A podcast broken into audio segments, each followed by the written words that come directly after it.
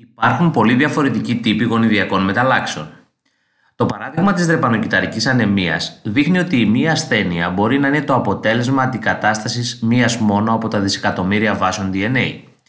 Αλλαγή αυτού του τύπου ονομάζεται αντικατάσταση βάσης και μπορεί να έχει ποικίλα αποτελέσματα στην πρωτεΐνη που παράγεται από το αντίστοιχο γονίδιο. Στην περίπτωση που η διαφορετική τριπλέτα που προέκυψε κωδικοποιεί το ίδιο αμινοξύ, συνώνυμο κωδικόνιο, δεν αλλάζει η ακολουθία των αμινοξέων στην παραγόμενη πρωτεΐνη.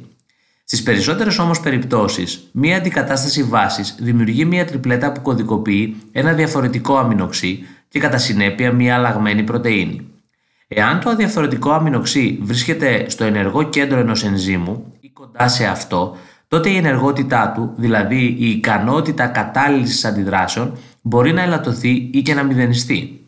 Επίσης, σε πολλά είδη πρωτεϊνών η μετάλλαξη μπορεί να οδηγήσει σε αλλαγή της δομής τους και συνεπώς και της λειτουργίας τους, όπως στην περίπτωση της αιμοσφαιρίνης S στη δρεπανοκυταρική ανεμία.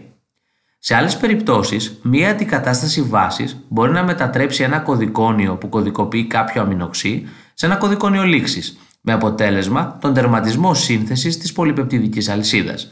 Στις περισσότερες από αυτές τις περιπτώσεις καταστρέφεται η λειτουργικότητα της πρωτεΐνης. Ένας άλλος σημαντικός τύπος γονιδιακών μεταλλάξεων περιλαμβάνει προσθήκη ή έλλειψη βάσεων. Αλλαγές στον αριθμό των βάσεων έχουν ως αποτέλεσμα την εμφάνιση μεταλλαγμένων φαινοτύπων.